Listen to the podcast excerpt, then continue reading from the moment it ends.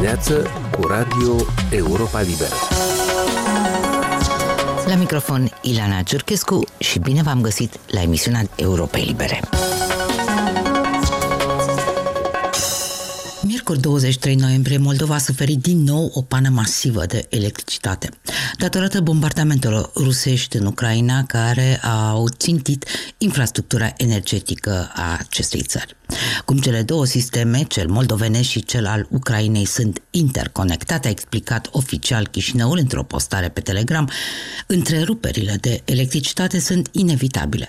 Se produc automat când sistemul de alimentare este dezechilibrat. Spre deosebire însă de prima pană mare de electricitate din 15 noiembrie, care a avut aceleași cauze, bombardamentele rusești, de data aceasta restabilirea alimentării cu electricitate a durat mai bine de o zi. Iar ministrul infrastructurii Andrei Spânu a avertizat că astfel de pene se vor repeta atâta timp cât durează războiul în Ucraina. Problema a fost discutată și în Consiliul Suprem de Securitate convocat de președinta Maia Sandu Șoi.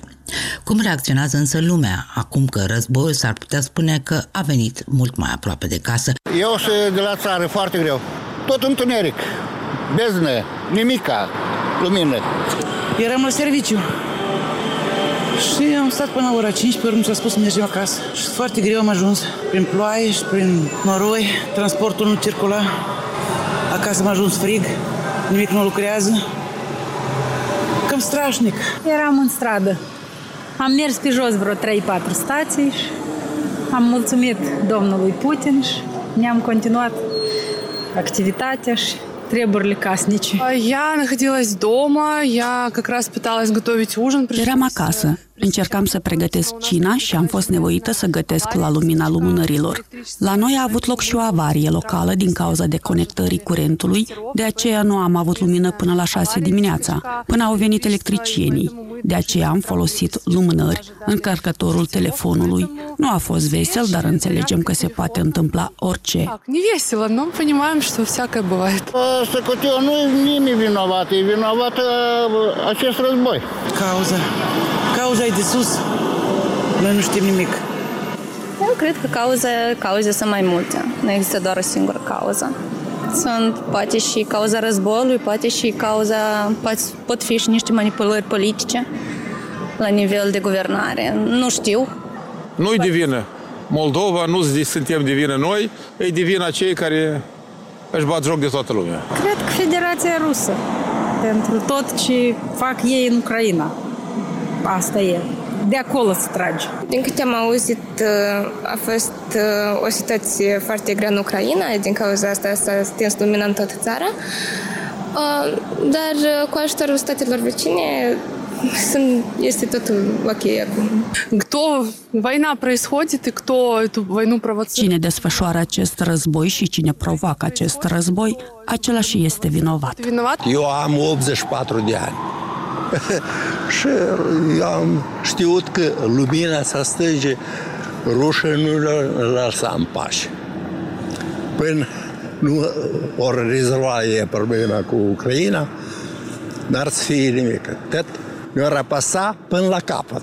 Noi avem lanternă recaricabilă, lumânări, le-am aprins și aseară, că s-o stâns și s-o aprins tocmai la jumătate la 1 noaptea. Și generatorul îl punem în funcție și am ieșit din situație. Dar cum să ne pregătim? Nu știu, nu am idei. Care trăiesc la pământ, mă rog, poate să mai cumva s-or descurca, dar și care de la etaj, nu știu, lanternă, lumânări, Opinii consemnate de colegii noștri de la Chișinău. Situația este desigur mult mai dramatică în Ucraina vecină aflată de luni de zile în plin război provocat de invazia Rusiei. Atacul rusesc masiv cu rachete de miercuri a ucis cel puțin șase persoane, dintre care trei la Kiev, au informat autoritățile ucrainiene, 36 de persoane au fost rănite. Alimentarea cu energie electrică a fost întreruptă în mai multe regiuni. Ministerul ucrainian al energiei a declarat că bombardamentele au dus la oprirea temporară a tuturor centralelor nucleare și a majorității centralelor termice și hidroelectrice. Dacă atacurile cu rachete rusești asupra infrastructurii continuă, autoritățile ucrainene nu exclud o pană de curent totală. Corespondenții postului de televiziune Current Time au încercat să afle cum încearcă ucrainienii să se adapteze la noile circumstanțe. Relatare rezumată de Radu Benea. Natalia Liutikova, o locuitoare din regiunea Kiev, conectează generatorul electric de la distanță, de pe telefonul său. Я захожу в повідомлення, ось у мене написано генератор, відправляю йому Intru la mesaje, aici scrie generator, îi trimit un semnal cifrat, cum s-ar spune.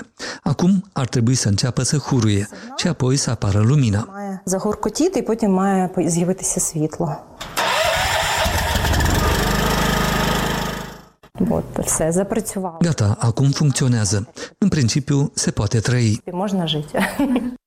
Natalia locuiește împreună cu familia într-o casă mare, la periferia Kievului. Electricitatea este oprită la fiecare patru ore.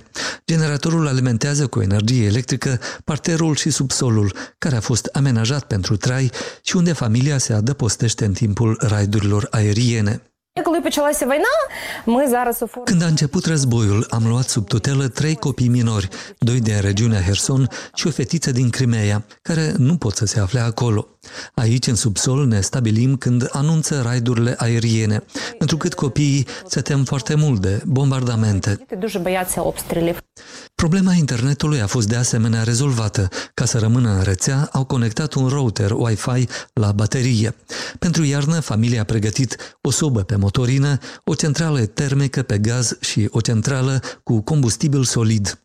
Тобто Все працює ну, незалежно від того, Totul funcționează, indiferent ce va decide acolo pentru sine tovarășul Putin. Noi suntem din Crimea, iar soțul trimite tot felul de mesaje prietenilor de acolo care sprijină agresiunea rusă. Recent le-a trimis un video în care spune Iată, noi avem lemne, continuați să ne bombardați, nu ne temem noi de voi. нас бомбіть, ми вас не боїмося. Însă chiar dacă are atâtea rezerve necesare, Natalia își face griji totuși cât vor reuși să se mențină în cazul unei crize energetice totale, căci nu au de gând să plece nicăieri. Ne-am putea menține o lună, o lună și jumătate, cu rezervele pe care le-am pregătit, dar înțeleg că nu mai mult, spune Natalia. Însă, dacă în sectorul privat te mai poți adapta la lipsa de curent, atunci în clădirile înalte, mai ales cele noi și care depind total de energie electrică, este foarte dificil să faci acest lucru, căci dacă nu e electricitate, atunci în mod automat nu există nici apă, nici încălzire. Dacă va fi o pană de curent prelungită, va fi foarte dificil să trăiești în astfel de condiții. Katea locuiește în Kiev la etajul 19. S-a mutat aici din Harkov din cauza bombardamentelor rusești. А, знаешь, до десятого а, прям весело. Până la etajul 10 e chiar vesel. Urci scările dintr-o suflare, spune tânăra. După asta e mai dificil. Потом становится уже так, напряжненько. În apartament, Katea are câteva baterii externe, dar niciun acumulator de mare capacitate. De iarnă însă s-a pregătit temeinic, glumește ea. Знаете, я купила себе э, простынь с подогревом, но она электрическая. Am cumpărat un ceașaf cu încălzire, dar este electric. Pe scurt, nu funcționează dacă nu-i lumină. Nu am cumpărat nimic, nici acumulatoare pentru că au un preț imens, nici generator, evident, pentru că nu poți să-l ții în apartament. Понятное дело, генераторы куда в квартиру их поставить. Katea are un aragaz electric. Când rămâne fără curent, încălzește mâncarea la lumânări. Ну, минут надо, конечно, 25-30, но... Uneori durează 20-30 de minute. Dacă îți dorești foarte mult, se încălzește. E în regulă. Am încălzit și un pilaf așa. Нормально, мы даже плов грели. Deocamdată curentul electric este oprit conform programului, de trei ori pe zi, în intervale câte patru ore. Katea spune că te poți adapta la astfel de condiții, dar nu și în cazul unei pene totale de curent într-un bloc cu multe etaje, unde încălzirea depinde și ea de energie. Я понимаю, что в случае чего, ну, мы просто не сможем. Îmi dau seama că nu vom putea trăi aici nici măcar 10 zile dacă se întâmplă o pană de curent totală. Cred că oamenii vor pleca din nou și va reîncepe acea forfotă în gări. Noi nu avem mașină, dar nici eu nu mai sunt capabilă să suport acea oroare din gări. С вокзалом больше не переживу. Autoritățile din Kiev le recomandă celor care pot să se mute la țară, la rude sau prieteni, pe durata întregii ierni. În cazul celui mai prost scenariu, la Kiev sunt pregătite centre de încălzire, în școli și grădinițe, unde oamenii vor avea acces la internet și posibilitatea să-și încarce telefonul. Mulțumesc, Radu Benea! La Europa Liberă, rubrica, rubrica Lumea din jur.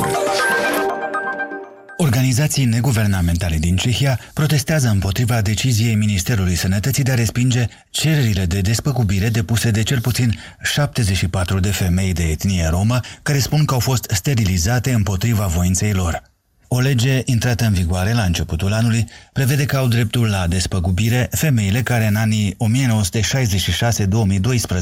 au fost sterilizate fără să-și fi dat acordul de bunăvoie și fără să fi fost informate cuprinzător despre urmările procedurii. De la intrarea legii în vigoare, numai 34 de femei au primit răspuns favorabil. Activiștii spun că în total ar putea cere despăgubiri cam 400 de femei. Femeile care solicită despăgubire și suporterilor se plâng însă că Ministerul Sănătății de la Praga tergiversează examinarea cererilor și pretinde ca ele să fie însoțite întotdeauna de documente medicale, deși legea prevede că pot fi acceptate și alte tipuri de dovezi. În multe cazuri, în special în cazuri mai vechi, documentația medicală nu mai există, fiind casate de mult de spitale. Potrivit site-ului ceh Romea CZ, majoritatea femeilor care vor compensații au fost sterilizate după presiuni psihologice intense și amenințări, că le vor fi luați copiii sau le vor fi anulate alocațiile de la stat. În unele cazuri li s-au promis bani dacă se lasă sterilizate în interesul sănătății publice. De multe ori, medicii au început prin a convinge femeia că pruncul nu va fi sănătos sau că ceea ce îi se propune este o metodă de anticoncepție temporară. Practica sterilizării forțate a femeilor, mai ales rome, începută în perioada comunistă, a fost multă vreme un subiect tabu în societatea cehă, una dintre cele mai anti-rome din Europa potrivit sondajelor. Puțin se vorbește și acum, la Praga, în Cehia, despre faptul că practica sterilizării femeilor rome a continuat și după căderea comunismului, ultimul caz documentat fiind din 2015. Problema sterilizărilor a fost readusă la lumină în 2004 de Centrul European pentru Drepturile Romilor, cu sediul la Bruxelles. Zeci de femei s-au adresat apoi avocatului poporului din Cehia, iar unele instanței. O comisie guvernamentală a propus instituirea de despăgubiri în 2006. În 2009, guvernul ceh a cerut în sfârșit scuze victimelor, iar legea despăgubirilor a fost adoptată în 2021. La începutul lunii noiembrie 2022, Liga pentru Drepturile Omului din Cehia a făcut public cazul unei solicitante de despăgubire, a cărei cerere a fost respinsă ca neîntemeiată. Femeia, sterilizată în 1989, susține că după ce a născut al doilea copil, o asistentă socială i-a spus că dacă nu se lasă sterilizată, copiii ei vor fi duși la orfelinat. N-am știut cui să mă adresez, ce să fac, nu mi-am putut imagina viața fără copii, așa că mi-am dat acordul, spune femeia în cererea de despăgubire. În motivarea respingerii cererii, Ministerul Sănătății susține însă că ea nu dovedește în niciun fel exercitarea presiunilor psihologice. Ministerul a ignorat în acest caz chiar și părerea Departamentului Asistenței Medicale, o structură din subordinea guvernului, care a spus că în cazul respectiv, în documentația medicală, motivul sterilizării este apartenența etnică a femeii. În documentul reprodus în facsimil de presă se arată că femeia ar fi cerut să fie sterilizată din motivul romo, Activiștii pentru drepturile omului văd în comportamentul Ministerului Sănătății o dovadă că în Cehia există în continuare un antițiganism sistemic.